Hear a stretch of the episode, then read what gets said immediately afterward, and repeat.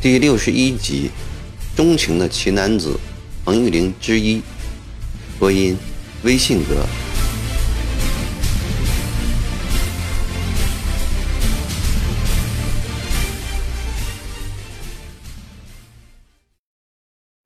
发源于邵阳、祁阳两界交界山脉的征水，上游水浅河窄，不能行船。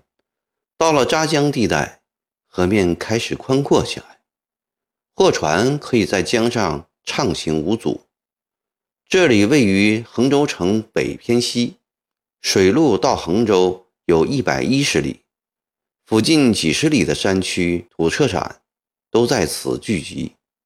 通过增水运到衡州城，再南由陆路转到两广，北京湘江运到长沙，过洞庭到长江。远销全国各地，南北物产也由衡州经衡水用船运到扎江，然后流散到各户农家去。因为这个缘故，一个小小码头逐渐变成衡阳、清泉两县的最大口岸。茶江镇上三街六巷，百货俱全，店铺栉比，商旅浮凑，不亚于一个中等县城。由于扎江地面重要，设在衡州城里的衡阳县衙门将县城官署设置在扎江，以便管理。咸丰二年，县城衙门被饥民放火焚毁，现在又重新修建起来，照旧行使他的职权。彭玉麟就住在县城衙门旁边一栋简陋的木板房里。一天早晨起来。稍事梳洗后，他对母亲王氏说：“母亲，我到外婆坟上去看看。”王氏知道儿子笃于情义，从小在外婆家里长大，对外婆感情很深。自从外婆去世以来，只要玉林住在扎江，时隔不久，隔不了三五天，便要到外婆坟上看看坐坐。有时呆吱吱的一坐个把时辰，硬是用双脚把家门到外婆下葬处之间走出了一条五里长的小路。他对儿子说：“灵儿，你去去就回来，不要停得太久了。”彭玉林离开房门，在一家纸马铺里买了一些纸钱、线香，沿着草河走了两里多路。然后折入一条小道，离宜进了一座名叫斗笠岭的山岗。这是一座湖南常见的不大不小的丘陵，山不高，全是紫色页岩堆成。这种紫色页岩，当地老百姓叫它“见风霄”。刚挖出来的时候，坚硬如岩石，过十天半个月。便散碎如泥沙了。山丘表层竟是暗红色的沙粒，这些沙粒既不装水，也没有一点肥性，它成了湖南贫穷的象征。走到横青一带，眼里若见到铺满暗红色沙粒的山岗，不用说，这里的农民一定苦不堪言。斗笠岭上没有像样的树木。只有几株丛树，矮矮小小的，稀疏的枝干在寒风中抖动，如同站着几个缺衣少食的孩子，令人见了既扫兴又怜悯。玉林外婆的坟就葬在斗笠岭上一块向阳之地，在外婆坟边还有一座稍小的坟，立着一块矮一点的石碑，上面刻着。梅小姑之墓，两座坟头各有一株重树，这是玉林十多年前亲手栽的，至今仍不到四尺高。对于玉林的上坟，王氏总以为儿子是眷恋外婆生养的居养之恩，其实玉林想念外婆，更想念永远依偎在外婆身边的梅小姑。玉林每次上坟，实际上都是来看望小姑的。今天，他照例在外婆坟头点燃纸香，焚化前纸后，再在小姑的碑下也插了几支线香，燃起一堆纸钱。他站在坟前，心里默默念道：“小姑，我又来看望你了。”明天我就要离开扎江，到曾大人军中去了，将会随大军转战南北，还不知有没有再来看你的一天呢。望着坟头被风扬起的片片纸灰，玉林眼睛变得模糊起来，整个身心完全沉浸在往事的回忆中。玉林的父亲彭明九因家贫，二十岁时离开扎江投军，在绿营多年，积功升至安徽怀宁县三桥巡检，后又迁合肥县梁园巡检。明九娶妻王氏，王氏浙江山阴人，父亲是个老塾师。王氏十二岁时。父母弃养，母亲周氏带着一子二女守节，王氏则序甚严。三十岁时才嫁给明九。以后，王氏的哥哥在安徽芜湖县衙门做了个文案小吏，周氏便带着满女跟着儿子住在芜湖。嘉庆二十一年，玉林出生于。梁园巡检司署，十岁那年，舅父为玉林在芜湖找到了一个品学俱优的先生，于是就在那年告别父母，来到芜湖。玉林的姨妈五年前正要出嫁时，却不幸得了天花身亡。舅父虽成亲多年，却至今未生得一男半女。外婆王老太太常感膝下冷落，对于玉林的到来，真如天上掉下一颗星星，欢喜不尽。玉林生得眉清目秀，聪明伶俐，且秉性笃厚，对长辈恭顺，深得外婆和舅父母的疼爱。一个冬天的午后，玉林放学回家。绕道到附近一座小山上去看腊梅，刚到山脚，见山沟边躺着一个十三四岁的姑娘，脸色清白，两眼微闭。玉林吓了一跳，心想：这女孩一定是病倒在这里。天气这样冷，若不叫醒她，病会加重的。他蹲下来，推了推她，喊道。大小姐，你醒醒！喊了几声，那女孩醒了过来，睁开双眼望着他，却不作声。玉林问：“你是不是病了呀？”女孩摇摇头。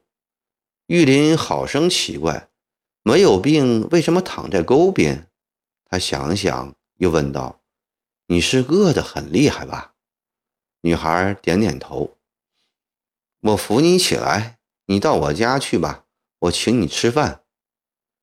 女孩望着玉林，仍然没有作声，眼睛里流出两行泪水。玉林明白她心里是在感谢，于是扶起女孩，一路搀着她回到自己的家。玉林把情况跟外婆说了，王老太太也很怜悯，怕饿过头的人一时受不了硬饭。赶紧熬稀饭给他吃。那女孩狼吞虎咽吃了两碗稀饭后，气色好多了。王老太太又收拾好自己的床铺，要女孩睡到被子里去暖和暖和。那女孩激动地喊了声“大娘”，双膝跪下去，给王老太太和玉林磕头。慌的玉林赶紧扶起她。王老太太要女孩休息，把玉林拉出门外。王老太太把这事儿告诉儿子和媳妇，舅父母都称赞玉林这事做得好，说心肠好的人今后会有好报。玉林听了很是高兴。到了掌灯时分，那女孩还未醒过来。王老太太进屋，坐在她的旁边。眼前这个孩子，王老太太越看越像自己的满女，看看想想，竟然流出几滴泪水。过了一会儿，女孩醒过来，她一眼看着王老太太慈祥地坐在自己身边，心里暖洋洋的，如同看到妈妈一样，情不自禁地喊了一声“大妈”。她向王老太太恳求。大妈，我不走了，我就留在您这儿吧。我什么活都会做。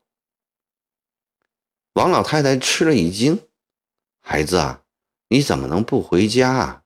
父母怕都要想死你了。”女孩流着眼泪说：“大妈，我没有父母，也没有家。”王老太太扶着女孩坐起说：“孩子啊。”你为什么昏倒在路边？你把详情给大妈说说吧。女孩点点头，穿上衣，坐在床边，就像对自己亲生的母亲那样倾吐满腔苦水。原来这孩子姓梅，名叫梅小姑，今年十四岁了，是浙江嵊县人。两年前，父亲得痨病去世。母亲哭得死去活来，谁料半年后，小姑十岁的弟弟又得天花死去。儿子的死给小姑母亲沉重的打击。自那以后，母亲便病倒了，家贫无钱医治，拖了一年多也下世了。剩下小姑一个女孩子，无依无靠，孤苦伶仃。小姑虽然没有读过书。心眼儿却灵秀，裁剪针织、煮饭烧菜，样样都做得好，模样也长得出众。街坊邻里有心肠好的，常常送点东西给她吃；也有人叫她做点女红，送她些手工钱。这样过了半年，有一天，小姑的一个远房婶子从合肥回来。晓得了小姑的情况，便笑盈盈的来到小姑家，对她说：“婶子领你到合肥去，那里有一个剧团，班主是我们嵊县人。你长得漂亮聪明，今后跟班主学戏，一定可以赚大钱，出大名。嵊县是越剧的故乡，会哼越调的人很多，小姑也会哼几句。”她不想赚大钱、出大名，但她喜欢唱戏。何况家里也没有牵挂，去就去吧。小姑跟着远房婶子上了路，一路上她把婶子当恩人，尽心尽意地照顾她。昨天夜里，小姑和婶子落脚在一家火铺里，半夜醒来，发觉隔壁有俩人在谈话。听声音，一人是婶子，另一个也是个中年妇女，但不是浙江人的口音。小姑好奇，把耳朵贴着板壁上偷听。这一听，吓得她脸色煞白，手脚发抖，浑身如同掉进冰窟。原来她错把恶鬼当菩萨。这个远房婶子过两天就要把她卖到一家窑子里。去做婊子，卖笑接客。小姑想到自己命运的悲惨，一夜里泪水把整个枕头全部湿透了。小姑心想，宁愿死也不进窑子。她趁天未亮，便偷偷离开火部，不分东西南北，信天跑去，心里只有一个念头：离开婶子越远越好。他又急又怕，又冷又饿，走到山沟边，想弄口水喝，刚弯下腰，头一昏，眼一黑，便倒在了水沟边。小姑边说边哭，王老太太边听边流泪。老太太自满女去世以后，常常之心想带一个女儿。她灵敏小姑的苦命八字，也喜欢小姑的清秀灵范，又一口绍兴府的乡音。和儿子媳妇商量后，收下了这个养女。没有多久，小姑身体复原了，面孔光洁，白里透红，愈发显得标致。她勤快温柔，样样活都干得好，对王老太太像对亲生母亲一样的贴心，对老太太的儿子媳妇也和对亲哥嫂一样的亲热，对待玉林则更是关心体贴，无微不至。他感谢玉林，是玉林救了他的命，是玉林把他带到这样好的家庭，今生今世。要把自己全部的心血和爱都奉献给玉林，他打算自己一辈子也不嫁人。今后养母归天了，玉林成家了，他就到玉林家去，为他操持家务，把一个女人所能做到的一切都用来报答玉林的再生之恩。每天一早，小姑都把玉林上学所用的书和笔、墨纸砚。整整齐齐地放到竹篮里。吃完饭后，他提着竹篮送玉林到先生家。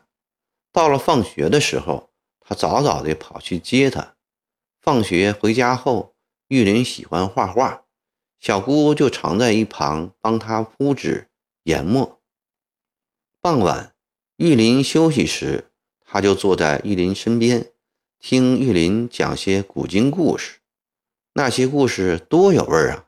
慢慢的，他也懂得了不少知识，也跟玉林学得了几百个字。玉林，我有一件事情想问你。有一天夜晚，玉林在灯下合起书本准备休息时，小姑轻轻地问他：“什么事啊，梅姨？我跟你说过好多次了，你不要叫我梅姨。”我只比你大两岁，听起来多难为情啊！你是外婆的养女，我不叫你姨叫什么呢？总不能叫你小姑姐吧？你就叫我小姑吧。小姑太不礼貌了，你就叫我小姑吧，我喜欢听。小姑说着，脸上泛起一阵红晕，犹如三春季节。桃花开了，玉林真想用手去摸摸。好，以后就叫你小姑吧。你刚才要问件什么事啊？玉林，你以前讲，古时有个叫兰芝的女子，曾割壁蒸汤给丈夫吃，终于治好了丈夫的病。人肉真的可以治病吗？小姑瞪着两只秋水般的眼睛。望着玉林，一转不转的，这怎么说呢？玉林感到很为难。可能有用吧，不然古书上为何常有割臂疗母、割臂疗夫的记载呢？